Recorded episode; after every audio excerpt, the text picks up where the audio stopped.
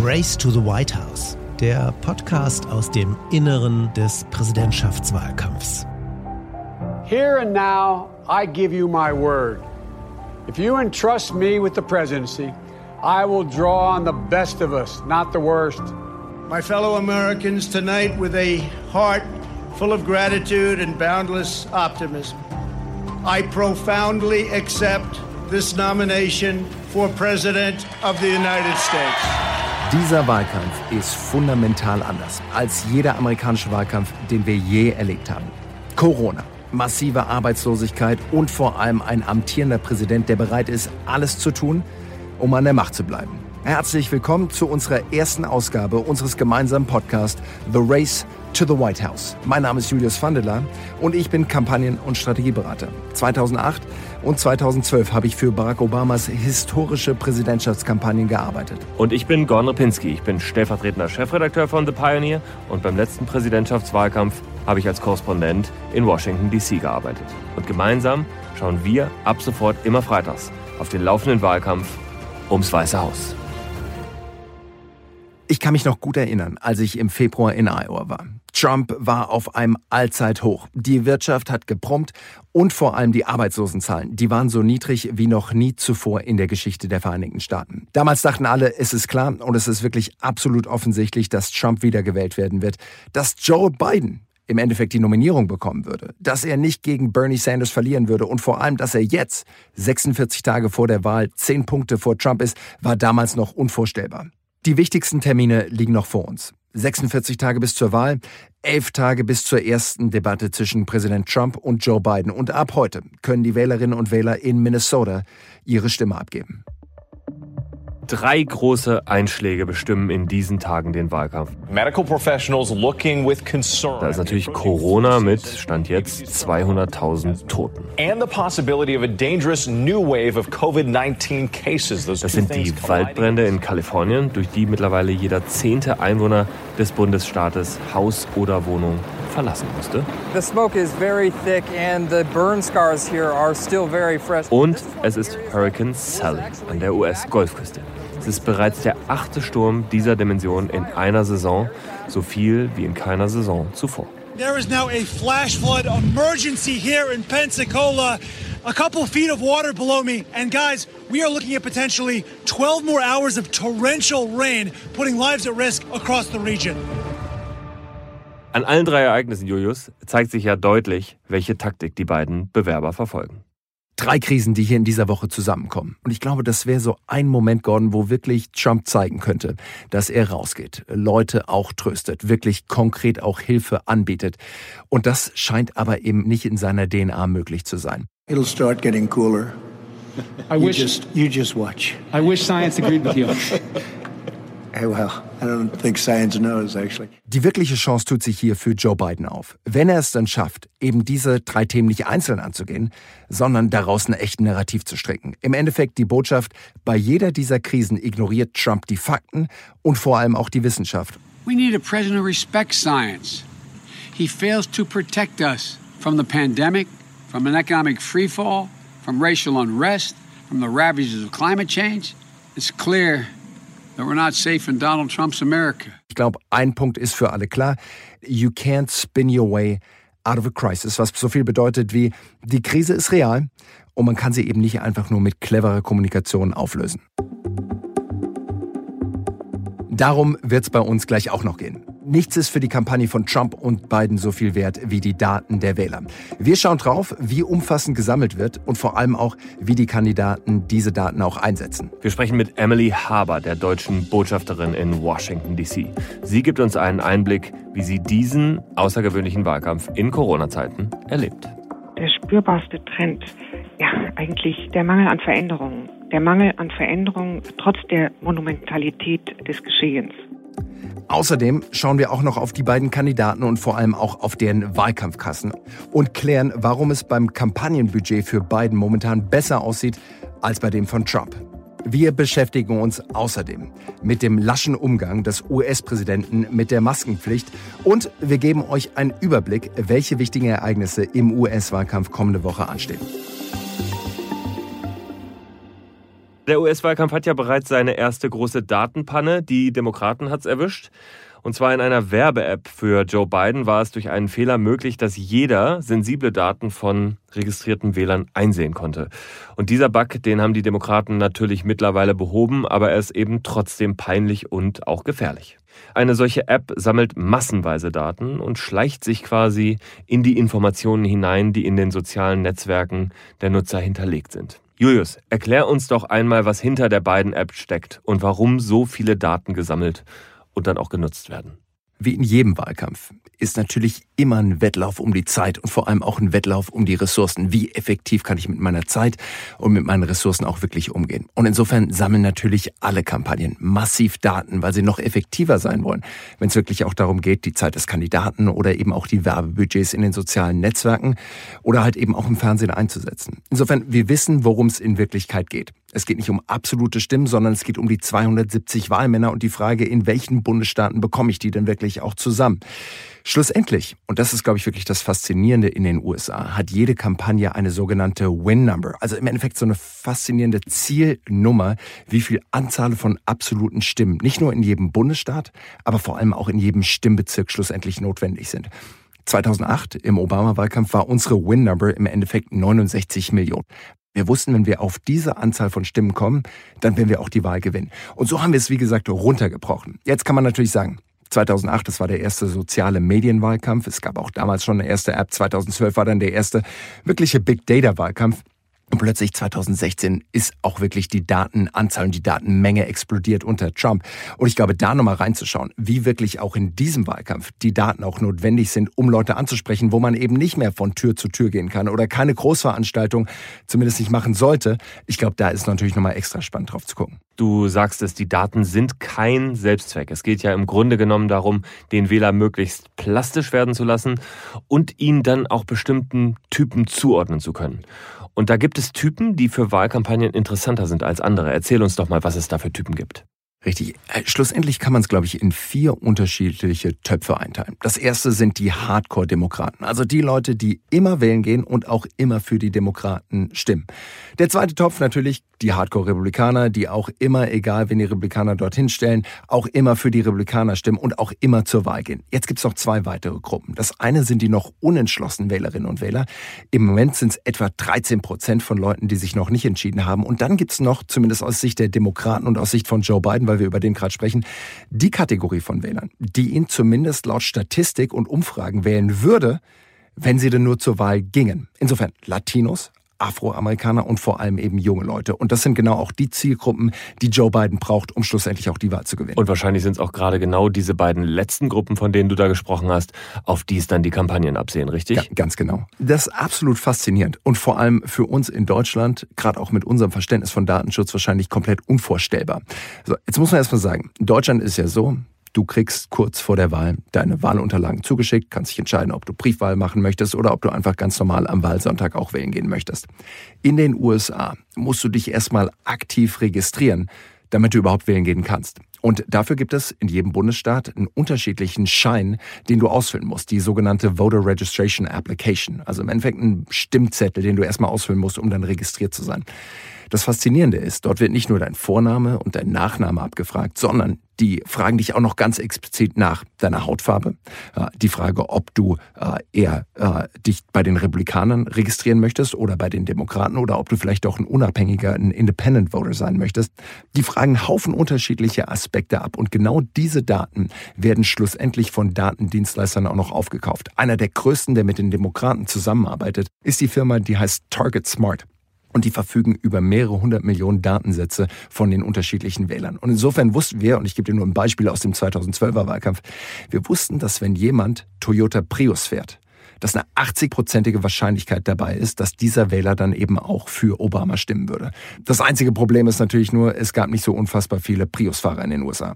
Kannst du uns mal erklären, wie so ein Datenprofil genau aussieht? Man muss erstmal sagen, in der 2012er Kampagne hatte die Obama-Kampagne circa 5000 Datenpunkte je Wähler. Später dann, die Trump-Kampagne sagte, dass sie bis zu 60.000 Datenpunkte je Wählerin, je Wähler in den USA hatten. Stell dir vor, wir haben einen 67-jährigen weißen Mann namens John Smith, wohnt vielleicht in einem Vorort von Houston, Texas. So. Ist Mitglied der National Rifle Association, also der Waffenlobby. Wenn wir in seinen Driveway reinschauen, dann stellen wir fest, er fährt einen Dodge Pickup Truck. Und wenn wir uns seine Amazon-Bestellhistorie von letzter Woche anschauen, dann stellen wir fest, er hat gerade zwei Bibeln bestellt und vielleicht noch eine Flasche Bourbon. Jetzt frage ich dich, Gordon, würdest du sagen, es ist eher ein Republikaner oder eher ein Demokrat?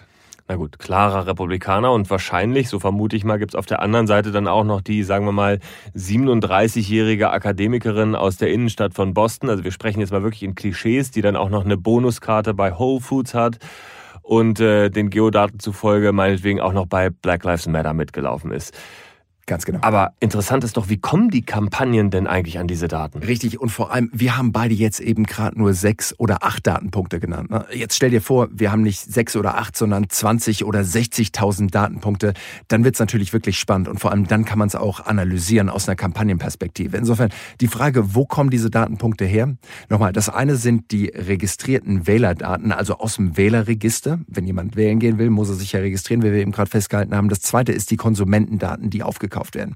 Das ist so wie die ganzen Bonuspunkte-Programme, die wir auch in Deutschland haben. Es gibt ja in Deutschland Payback. Nochmal, Payback arbeitet natürlich nicht mit irgendwelchen Amerikanern zusammen, aber es wäre so, wie wenn eine Kampagne im Endeffekt zu den ganzen Bonuspunktesystemen geht und die Daten fundamental und inkomplett auch aufkauft. Die Frage ist natürlich jetzt, wie gesagt, 60.000 Datenpunkte. Jeden Abend lässt du das in einem Modell durchlaufen, versuchst Rückschlüsse zu treffen, schaust auch, wie die unterschiedlichen Informationen über diese Wähler auch wieder reinkommen. Und genau basierend darauf wird dann ein Modell errechnet, das für jeden, und jetzt wird es wirklich spannend, für jeden einzelnen Amerikaner im Endeffekt eine Score ausspuckt, also eine Zielzahl ausspuckt, wie wahrscheinlich es ist, ob diese Person wählen gehen wird. Wie wahrscheinlich es ist, dass diese Person spenden gehen wird. Wie wahrscheinlich es ist, dass sie sich für Außenpolitik, Innenpolitik oder eben auch Sozialpolitik interessiert. Insofern, das sind dann Wahrscheinlichkeiten, die runtergerechnet werden, die aber natürlich die, die Botschaften, die Werbemaßnahmen deutlich, deutlich effektiver machen. Ja, wir erleben also tatsächlich so eine Art Vermessung des Menschen vor den Wahlen. In jedem Wahlkampf geht es darum, möglichst viel zu aggregieren, auszuwerten, das alles in eine Matrix einzutragen und dann möglichst effektiv den Wahlkampf bestreiten zu können. Und wir lernen daraus, dass jeder, der eigentlich denkt, an der Supermarktkasse mit einer Payback-Karte vor allem Geld sparen zu können, doch eigentlich Teil eines großen Spiels ist, in dem es wirklich darum geht, Daten zu hinterlassen, die dann am Ende eben auch einen Sinn erfüllen. Und gerade in einer Zeit wie in der Corona-Pandemie, wenn man weniger Menschen auf der Straße treffen kann, was ja auch Politiker betrifft, dann wird der digitale Wahlkampf wichtiger und dann wird eben auch der Datenwahlkampf noch viel wichtiger.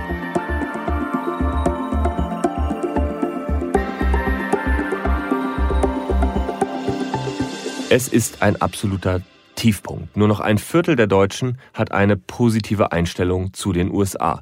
Nur während des Irakkrieges 2003 war das Vertrauen so gering wie heute. Und das sind ganz frische Zahlen aus dieser Woche, erhoben vom Pew Research Center in Washington, DC.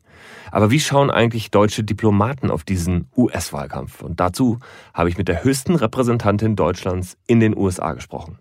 Emily Haber ist seit äh, rund zwei Jahren die deutsche Botschafterin in Washington kein einfacher Job. Sie ist die erste Frau in diesem Amt. Sie war vorher Staatssekretärin im Innenministerium und für die Themen Sicherheit, Migration und Integration zuständig. Frau Haber, schönen guten Tag. Guten Tag. Wie fühlt sich das für Sie an? Einer der bedeutendsten Wahlkämpfe dieser Zeit und das mitten in einer Corona-Pandemie. In einer Corona-Pandemie, in einer beispiellosen äh, Wirtschaftskrise, größer als alles, was seit der großen Depression stattgefunden hat, inmitten eines bürgerrechtlichen Aufbegehrens und während durch den Klimawandel induziert der größten Waldbrände, die wir in Jahrzehnten gesehen haben. Ja, außerordentlich. Das heißt, Sie erleben wirklich ein Land in Unruhe in diesem Jahr 2020. Ich erlebe ein Land, das multiple Krisen durchmacht und vor einer Wahl steht, die wahrscheinlich polarisierter ist als jemals zuvor. Ich finde immer interessant zu sehen, wo der äh, Präsident äh, vor einem Jahr stand, was die Umfragewerte anging. Und das war so September 2019 ungefähr bei 40, 43 Prozent. Und ist jetzt nicht anders. Und das ist doch eigentlich eine ungeheuerliche Vorstellung, dass einer Zeit, als der Präsident die besten Wirtschaftsdaten vorweisen konnten seit den letzten wahrscheinlich 50 Jahren, und in einer Zeit, in der wir den größten Wirtschaftseinbruch sehen seit der großen Depression und eine Pandemie und das bürgerrechtliche Aufbegehren, dass das nicht sehr viel verändert hat. Das ist ein Indikator für die Polarisierung im Land und wie stark Anhängerschaften sich gewissermaßen als Identität und Zugehörigkeit definieren. Also Donald Trumps Fans sind Donald Trumps Fans und bleiben das auch. Bedeutet das im Rückschluss auch, wir können uns darauf einstellen, dass Donald Trump genau wie 2016 zurückliegt und am Ende dann doch gewinnt? Tja, nach der derzeitigen Datenlage ist Biden klar im Vorteil, aber das Rennen ist noch nicht vorbei. Es wird nicht nur durch die nationalen Daten gestützt, sondern auch auf lokaler Ebene. Da sieht man, äh, dass der Präsident weniger Zustimmung äh, genießt als 2016. Was ist für Sie der spürbarste Trend in diesem Wahlkampf? Sie haben ja als Diplomatin äh, schon oft in die USA geguckt zuvor. Der spürbarste Trend ja, eigentlich der Mangel an Veränderungen. Der Mangel an Veränderungen trotz der Monumentalität des Geschehens. Wir sehen ja nicht nur, dass die Umfragewerte des Präsidenten ziemlich stabil sind, sondern auch die Werte von Biden, seitdem Biden äh, als Kandidat äh, nominiert worden ist. Also es gibt nicht sehr viel hin und her. Nach dem Republikanischen Parteitag hat es eine leichte Verschiebung äh, zum Präsidenten gegeben, aber dies ehrlich gesagt nur in North Carolina und in Florida von einer relevanten Größenordnung. Andererseits natürlich sehr wichtige Staaten. Es geht natürlich auch gerade um North Carolina und um Florida. Glauben Sie, dass Trump noch einmal die Chance hat, im Rust Belt diese Wahlen zu gewinnen, so wie er das vor vier Jahren geschafft hat? Nun, ich bin sehr vorsichtig, was Prognosen angeht, aber ich würde Folgendes sagen. Manche argumentieren ja, dass noch alles passieren kann. Ja? Aber ehrlich gesagt, es ist schon ziemlich viel passiert, von der Pandemie über Impeachment und Wirtschaftskrise, habe ich schon gesagt.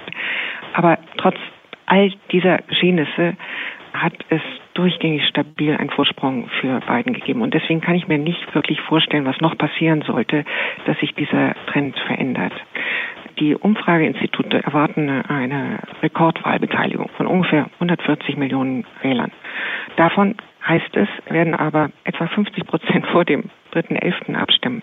Und das heißt, dass die Zeit für eine Trendveränderung äh, davonläuft. Mhm. Da sind wir genau bei dem Thema, bei dem Trump ja schon angedeutet hat, dass es möglicherweise tatsächlich auch ein Ergebnis geben könnte, was er dann nicht anerkennt. Ist das etwas, auf das man sich auch aus einer diplomatischen Perspektive vorbereiten muss? Und wenn, wie machen Sie das? Also ich schaue jetzt erstmal auf die Daten und da sehe ich Folgendes. Ich sehe, dass der Präsident 33 Punkte im Vorsprung liegt bei den Bürgern, die an dem Tag selber am 3. November wählen wollen. Ich sehe, dass Biden etwa 63 Punkte vorne liegt bei denjenigen, die Briefwahl anstreben. Also gucken Sie sich zum Beispiel Minnesota an. Da sagen 80 Prozent der Republikaner, sie werden am 3. selber wählen und bei den Demokraten sind es 35 Prozent. Und Sie sehen dieses Muster praktisch in jedem Swing State. Und das bedeutet, dass der Wahlabend nicht mehr die Bedeutung haben wird früherer Wahlabende. Mit allen Folgen, äh, die das haben kann. Es lässt sich anhand der Zahlen, die ich Ihnen genannt habe, äh, voraussehen, dass das Ergebnis am Wahlabend eher republikanisch ausfallen wird äh, und dass das Ergebnis der Briefwahl und der späteren Auszählungen dieses korrigieren könnte. Und daraus kann man sozusagen leicht ersehen, dass das sehr, sehr schwierige Debatten auslösen wird. Viele verweisen hier auf 2000, der Wahlkampf Bush-Gore. Aber wissen Sie, das war ja nur Florida. Und da ging es um eine Differenz von etwas über 500 Stimmen. Das ist überhaupt nicht vergleichbar mit dem, was in diesem Jahr möglich sein könnte. Hat sich aus Ihrer Sicht die Zusammenarbeit mit der Trump-Regierung verändert im Wahlkampf? Spüren Sie einen noch größeren Fokus auf Innenpolitik? Das ist ganz sicherlich der Fall und insbesondere während der Corona-Krise, während der Pandemie im Frühjahr sah ich, dass die Außenpolitik ganz an den Rand drückte. Auch das Verhältnis zu uns, das Verhältnis zu Europa, es verändert sich im Moment wieder. Außenpolitik, ich sage nicht, das steht nicht im Vordergrund, aber einzelne außenpolitische Aktionen tun es durchaus. Aber ich würde sagen, als Europa und als Deutschland sind wir im Moment nicht so sehr im Fokus oder im Fadenkreuz, wie das gelegentlich in den letzten Jahren war. Es gibt ja auch Fachthemen, die tatsächlich immer wieder zu einem Streit im transatlantischen Verhältnis führen. Sie haben eben gerade gesagt, punktuell besteht Interesse. Ich vermute mal, Sie haben auch auf Nord Stream 2 angespielt. Ist das ein Thema, wo Sie sagen würden, das lässt sich lösen, daran muss man arbeiten oder ist da der Graben zu tief? Der Graben ist sehr tief. Der Graben ist sehr tief. Wir haben in den vergangenen Jahren immer wieder Anstrengungen unternommen, um Bedenken, die von unterschiedlicher Seite vorgebracht worden sind, anzugehen. Also zum Beispiel der Vorwurf, dass die Umgehung der Ukraine die Ukraine im Verhältnis zu Russland anfälliger und schwächer machen würde. Es gab die trilateralen Verhandlungen zwischen der Kommission, äh, Ukraine und Russland und die wären in dieser Weise nicht vorangekommen ohne die deutsche Rolle und ohne die deutsche Unterstützung.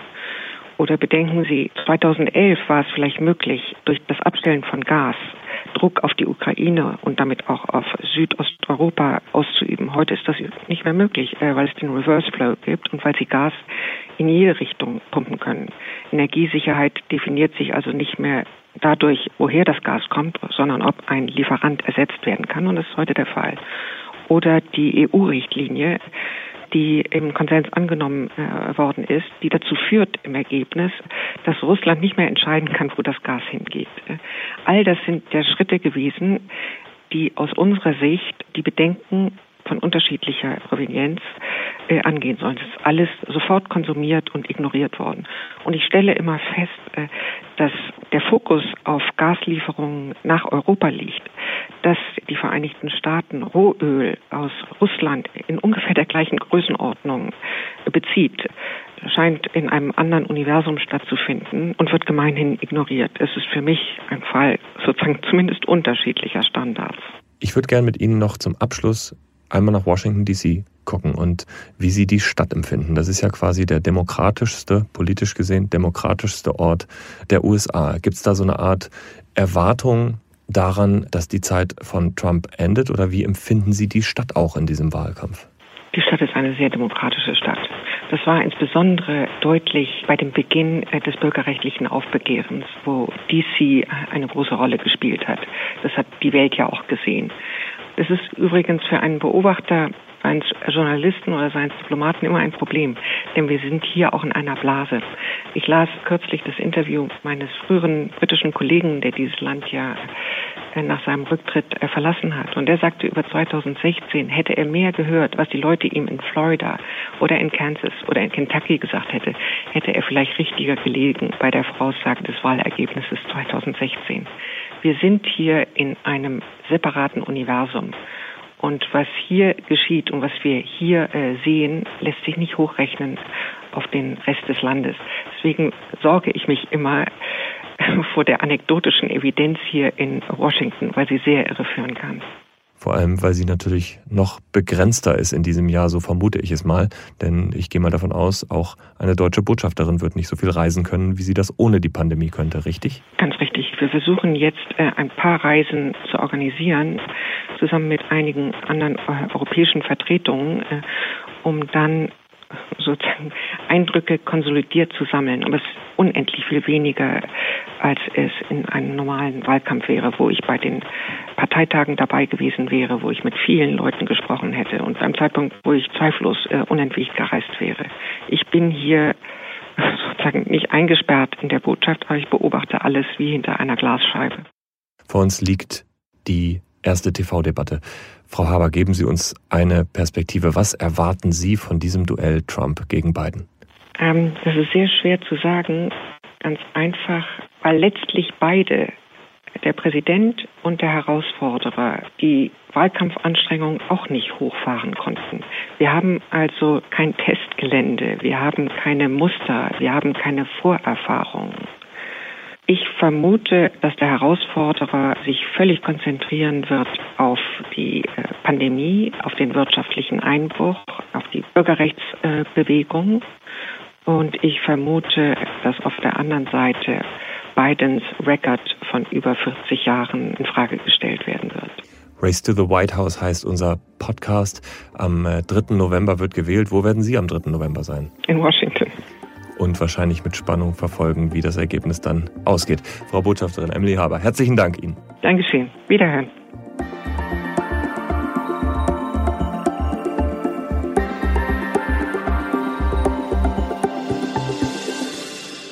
Jede Woche wollen wir nochmal wirklich inside the campaign schauen. Und eins der allerzentralsten Themen ist natürlich auch Fundraising und Geld im Wahlkampf. Wir wissen es alle, in den USA, Geld spielt eine gigantische Rolle. Die Kampagnen geben alle so etwa eine Milliarde Dollar je Wahlkampf aus. Im Vergleich zu Deutschland, wo SPD und CDU etwa 25 Millionen ausgeben. Unvorstellbar, wie groß dort die Diskrepanz ist. Aber spannend ist wirklich zu sehen, wie viel die beiden Kampagne allein im August eingenommen hat. Da waren es 364 Millionen Dollar in Kleinspenden, die Biden und Kamala Harris, seine Vizepräsidentschaftskandidatin, jetzt auch wirklich verbuchen konnten. Und das ist deutlich mehr, als es noch Barack Obama 2008 oder auch 2012 eingenommen hat. Ich kann mich noch gut erinnern. Im Frühjahr habe ich mit Demokraten gesprochen, die haben alle gesagt, wir machen uns extreme Sorgen, dass die Republikaner sogar vielleicht fünfmal so viel Geld haben wie wir in diesem Wahlkampf. Und da muss man sagen, haben die einige Löcher gestopft. Interessant ist aber nochmal drauf zu schauen, wie die Trump-Kampagne das Geld ausgegeben hat. Wir wissen alle, wie knapp die Ressourcen sind. Und Trump und sein Wahlkampfteam haben allein 337.000 Dollar an Hershey, die Schokolade ausgegeben, um nochmal M&M's zu produzieren mit dem Logo vom Weißen Haus drauf. Unvorstellbar.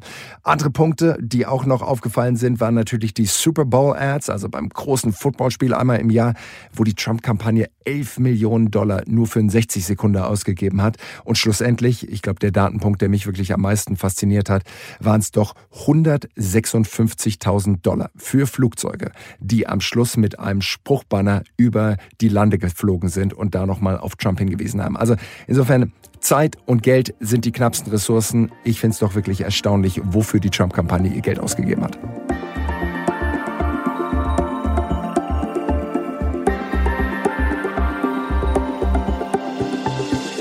Der Aufreger der Woche. Es war mal wieder Donald Trump und er hat es wieder getan. Er ist in eine Halle gegangen. Das erste Mal seit Ende Juni eine Veranstaltung in einem geschlossenen Raum. Mehr als 1000 Fans Unterstützer waren da und natürlich haben die meisten keine Maske getragen. Well, thank you very much. Thank you very much. 51 days from now we're going to win Nevada and we're going to win four more years in the White House. Das alles hat sich in Henderson, Nevada abgespielt und es war ein Verstoß gegen die Auflagen des Bundesstaats Nevada. Und Donald Trump hat es nicht gestört. There are a lot of people. If you look at Dr. Fauci's original statement, you look at a lot of people, CDC, they said very strongly don't wear masks. The concept of a mask is good, but it also does, you're constantly touching it, you're touching your face, you're touching plates. There are people that don't think masks are good. Es entspricht seinem Verhalten in den vergangenen Wochen und Monaten. Eigentlich überrascht es ja nicht mehr so richtig, aber er bringt doch immer wieder seine eigenen Unterstützer in Gefahr. Oder um es einfach mal mit den Worten eines eigenen Mitarbeiters von Donald Trump zu sagen, es ist politisches russisches Roulette. Julius, gib uns doch noch mal einen Überblick. Was wird in der nächsten Woche wichtig? Das Zentrale ist, jeder Wahlkampf ist natürlich auch immer ein Kampf um die Deutungshoheit. Und im Moment spielt Donald Trump echt viel Verteidigung. Ich glaube, seine Aufgabe wird sein, wieder in die Offense zu kommen, wieder in den Angriff zu kommen. Und daher ist meine Frage, wird sich die ganze Saga um Bob Woodward und das Enthüllungsbuch, wird sich die noch weiterziehen oder schafft es Trump auch wieder seine Themen zu setzen? Wir wissen ganz klar, und das sagen uns auch die Umfragen, dass Trump dann gewinnt, wenn er über die Wirtschaft sprechen kann. Dort hat er noch einen Vier-Punkte-Vorsprung, wenn es um die wirtschaftliche Kompetenzzuschreibung geht gegenüber Joe Biden. Und insofern muss er weg aus meiner Sicht von diesen Themen kommen und wieder zurück auf sein Home-Turf, also dorthin, wo er wirklich auch punkten kann, nämlich die ganzen wirtschaftlichen Fragen. Das wird für ihn entscheidend sein. Das war Race to the White House, die erste Folge von unserem Podcast aus dem Inneren des Präsidentschaftswahlkampfs. Und wenn es euch gefallen hat oder wenn es euch nicht gefallen hat, dann könnt ihr uns auch Feedback geben. Ja, schickt uns euer Feedback, eure Anregungen, Themenideen vor allem auch an usa at mediapioneer.com und wir hoffen, dass ihr nächste Woche wieder dabei seid, wenn es heißt The Race to the White House.